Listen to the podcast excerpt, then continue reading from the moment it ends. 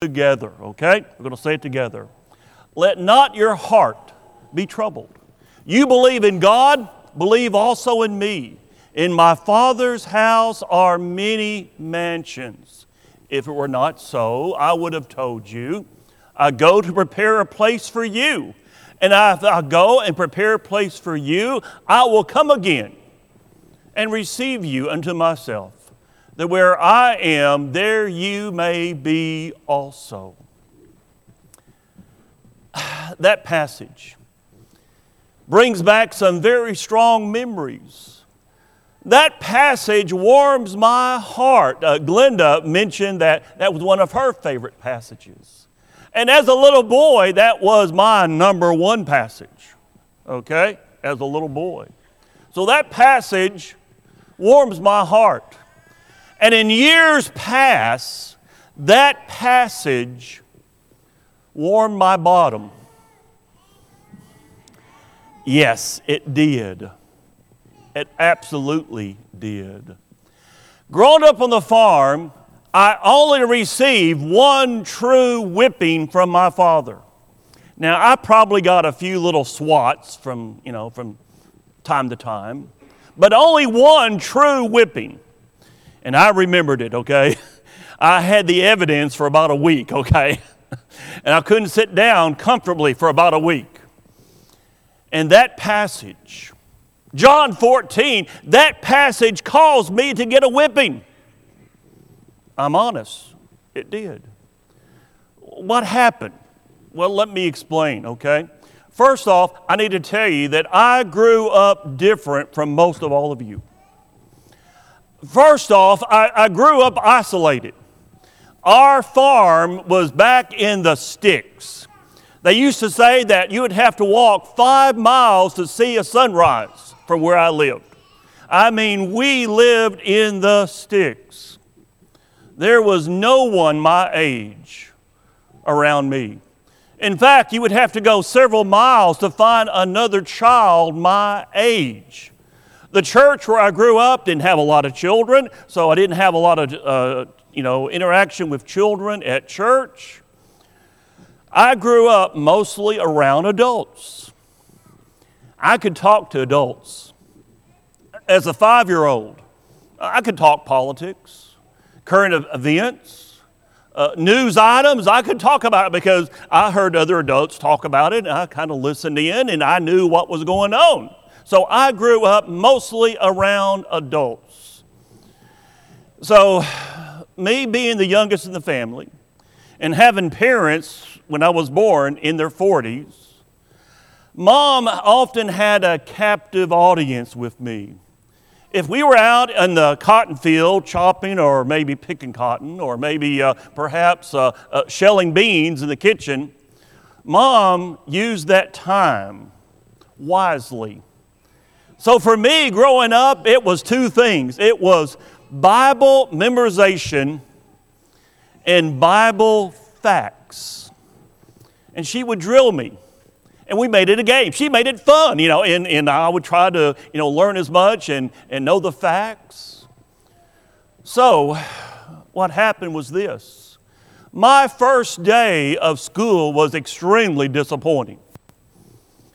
I got there, first grade, because we didn't have kindergarten back then. Now, I need, need to add also, I attended a Christian school, Crowley's Ridge Academy Christian School. But I got there, you know what, Wendell? None of those kids knew any memory verses. And John, they didn't know the difference between the 12 apostles and the 10 commandments. They knew nothing. So I came home that afternoon very resolved. I was not going to go back. I decided in my heart and in my head, I was not going to go back. I was going to just stay with mom because, hey, I knew it all. You know, I, I knew, I knew probably close to 100 memory verses. I, I knew the books of the Bible, the, the, the apostles, the, the Ten Commandments, the 66 books of the Bible. I knew it all. So that next morning, I did something that I had never ever done and I did something that I never ever repeated. I put my foot down. I told my dad, I'm not going to go. You see, dad had to take me. Being a Christian school, we didn't have a bus. So dad would have to take me. He said, Son, get in that truck. Nope. Nope, not going to do it. Son, get in that truck. I'm not going to do it. I'm staying here with mom. That's when he went down, and uh, we had a sweet gum tree just outside the back door. And dad had a little bit of an anger problem, and dad convinced me to go back to school. Since then, John 14, verses 1 through 3, and, and countless other passages in the Bible have brought me great comfort. In, in times of trouble, in times of, of heartache, I have leaned back on Bible verses that I actually memorized as a child with my mom. Those Bible verses have brought me peace. When things were rocky in my life and, and things were not going the way I wanted them to go, those Bible verses brought me tremendous peace. And certainly, those Bible verses that I know by heart have brought me wonderful hope. You know, the hope of a better life, the hope of a home in heaven, the hope of, of seeing my mom again, the hope of seeing family and friends again. And those Bible verses have brought me assurance and protection, protection in time of need. And that's what the family memory passages this year and next year can do for you. I strongly urge you to grab hold of this and run with it because it can be a tremendous blessing for your family. I don't know personally what I would do without those, those precious verses that I can recall in time of need and lean on. Let's look at the memory passage for this week. Jesus Jesus is just hours away from the trial. A trial that would send his apostles running. A, a, a situation that would that bring them to the, the very lowest point of their spiritual lives. And he spoke to them. He said, Let not your heart be troubled. Even though we're going to be going through a tough time here just a few hours from now, let not your heart be troubled. He repeated that same phrase just 26 verse later in John 14, verse 27, because guess what? Jesus knew that one of Satan's biggest traps is the trap of worry. The trap of worry. Satan wants us to worry. And my friends, in my life, I have fallen victim to it. I have fallen victim to, to listening to, to Satan's lies and starting to worry. Now, let me stop right here. There's a difference over between concerns and worry. Concerns. We should be concerned with the direction of our country. We should be concerned about uh, how we're raising our children. You, you see, there's a lot of concerns. We should be concerned about those things. But when we talk about worry here, in light of biblical application, we're talking about worrying about things that we can't make a difference in. We're talking about worrying about things that are beyond our capability. We're talking about taking away our zest for life. Because when we worry, our zest for life just evaporates. And suddenly, that person that could do so much in God's kingdom and be such a light to people around them, that light is dimmed.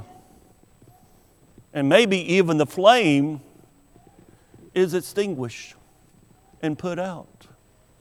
What did Jesus say in Matthew 11? Well, I've got it up there on the PowerPoint, the main point. Let's go ahead and read the whole passage, though. Matthew chapter 11, verse 28. Jesus said, Come to me, all you who labor and are heavy laden. Do you ever feel like the weight of the world is bringing you down? And I'll give you rest. Isn't it wonderful when you're exhausted to be able to rest? True rest is found in the Lord. Take my yoke upon you and learn from me, for I am gentle and lowly in heart, and you'll find rest for your souls. For my yoke is easy and my burden is light. What is Jesus saying? He's saying, pile it on. Give it to me. The Lord is saying, just give it to me. Give me your problems. Don't you be burdened with them. You give them to me. That's the power of prayer.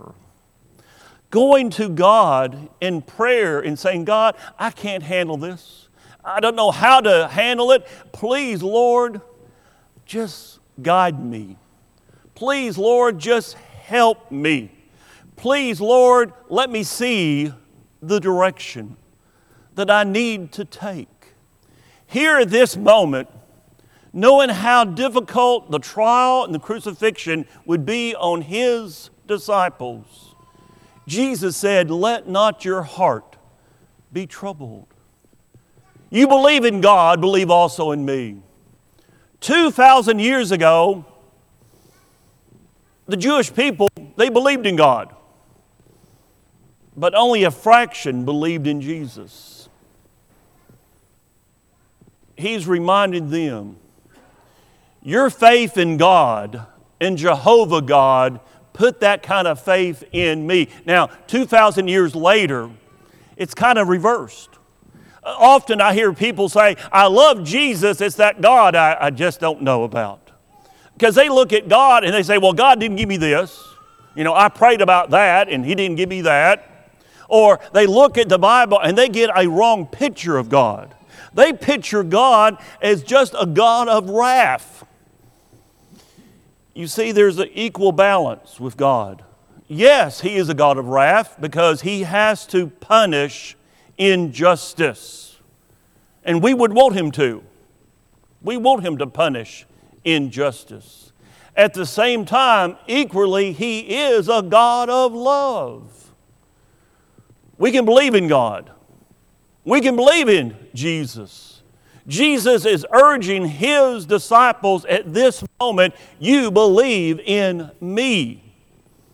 You put your faith in me. No matter what's going to happen in a few hours, you don't lose track of me. Now, unfortunately, they did. They scattered. And even when he came back with the resurrection, they still had doubts. But he here is urging them to believe in him. In my Father's house are many mansions. Do you like rewards? At work, when you do a good job, do you like that little extra pay bump that the boss may give you in your weekly check? Do you like getting rewards? Well, yes, we do. We all like getting rewards. Well, this is the ultimate reward. The ultimate reward is the fact that in heaven there's a place for you and for me. There's a place for you and for me. As I mentioned, the farm I grew up on was very isolated. Because of that, when you turned on the front porch light, coming down that narrow gravel road, you could see that house, that porch light, for a long distance away. Anytime I was away from the house, maybe I was out doing something, mom would always turn that porch light on. That was her saying to me, Hey, I'm waiting for you. I've got a place for you here at my table. And I knew the moment I came in off that tractor, I knew what I was going to find. I knew I was going to find a table loaded with food. Lisa, you remember how much my mom cooked? you know, she cooked like she was cooking for about a, a dozen people, and there was only three of us, okay?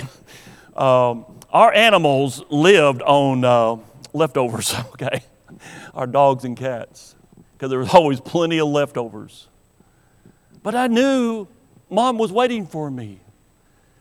She had a place for me. God has a place for all of us. All we have to do is obey and live faithful. That sounds pretty easy, doesn't it? Obey, become a Christian, and live faithful. If it were not so, Jesus said, I would have told you. We got a problem today. The problem today is what are you not telling me? So often, when we're around people, maybe politicians or whoever, they don't tell us the full story. They only give us part of the story, and we start to wonder, you know, what's the catch? What's the catch? What's wrong with it? Why are you selling it that cheap? The Lord reveals everything. There's no hidden agenda with our Lord. Isn't that reassuring? Isn't it reassuring to know that with Jesus there's no hidden agenda?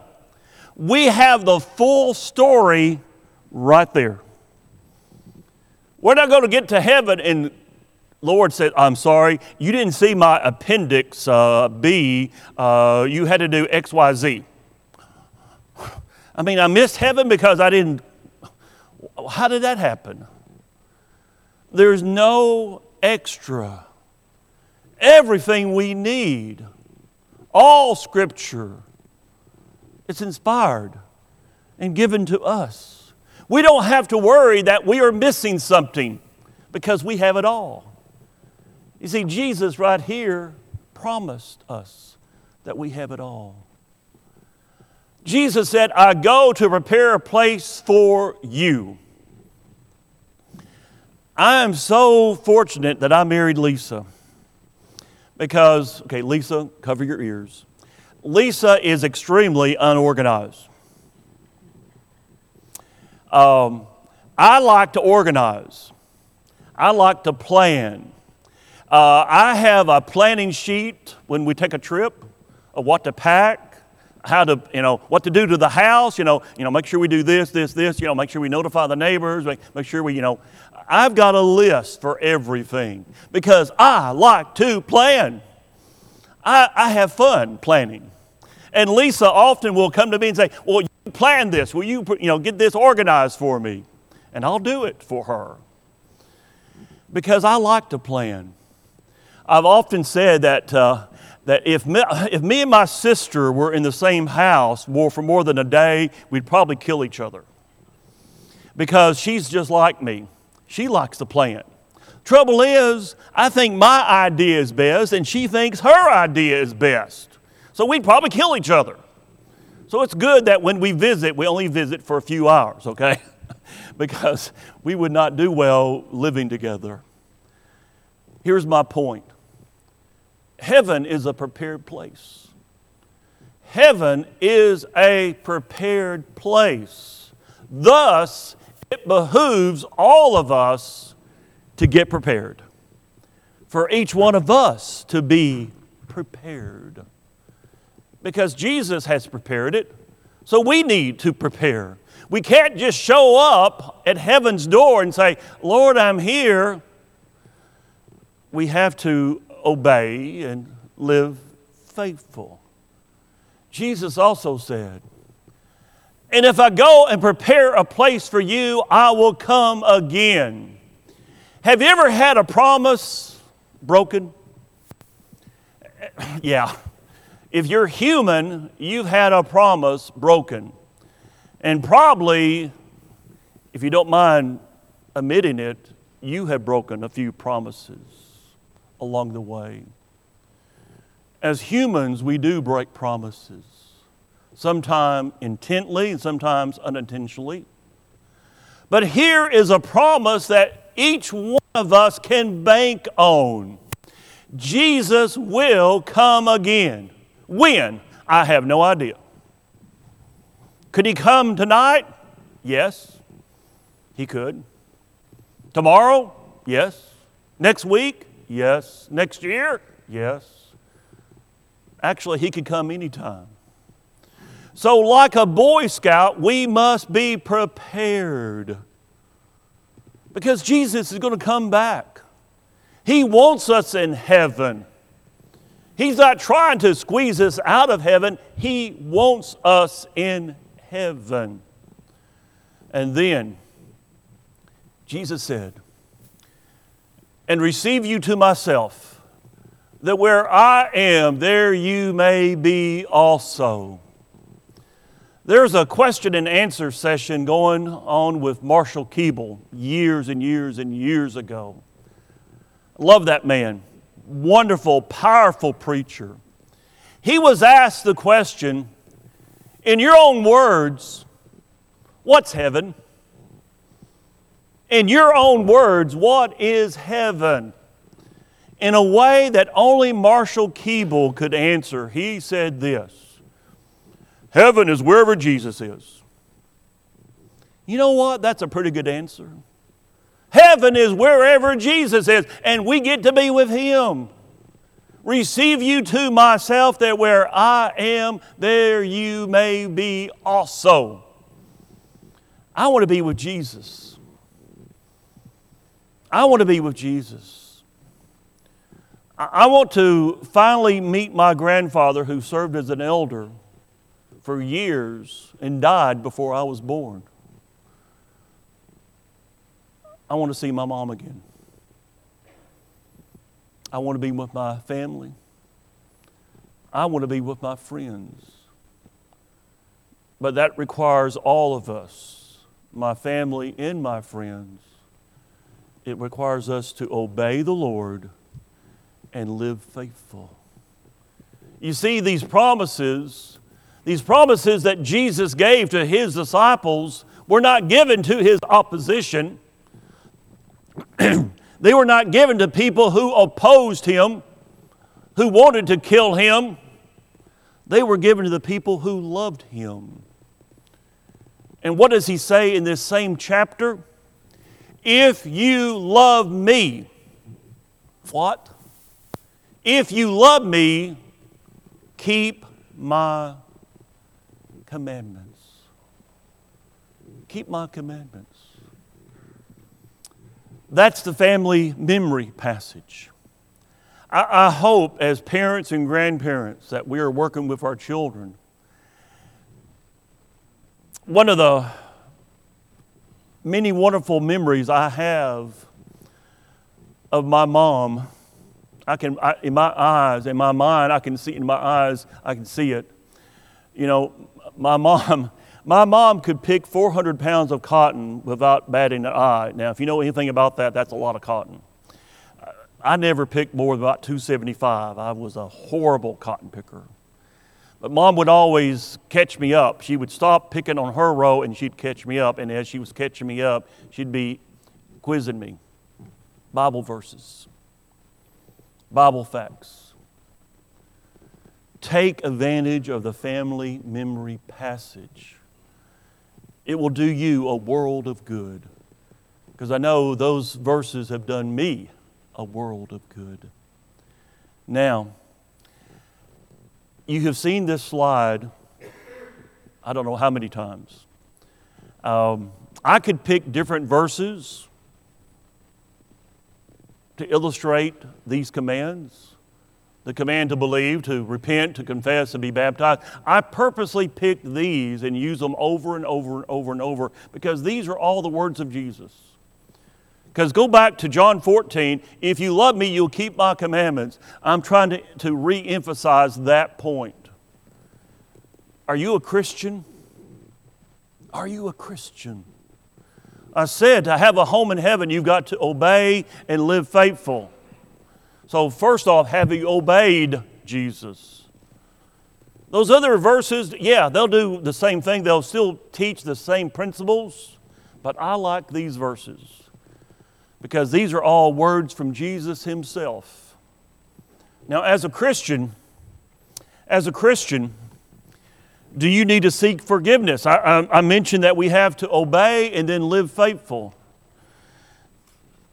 If you were arrested for being a Christian, would there be enough evidence to convict you in a court of law? If you were arrested for being a Christian, would there be enough evidence to convict you as a Christian? Do you need to seek forgiveness? Have you not allowed your light to shine in your community? Can people not see Jesus in you? This church stands ready to pray with you and for you. If you have any need to respond, will you please do so as we stand and sing for your encouragement?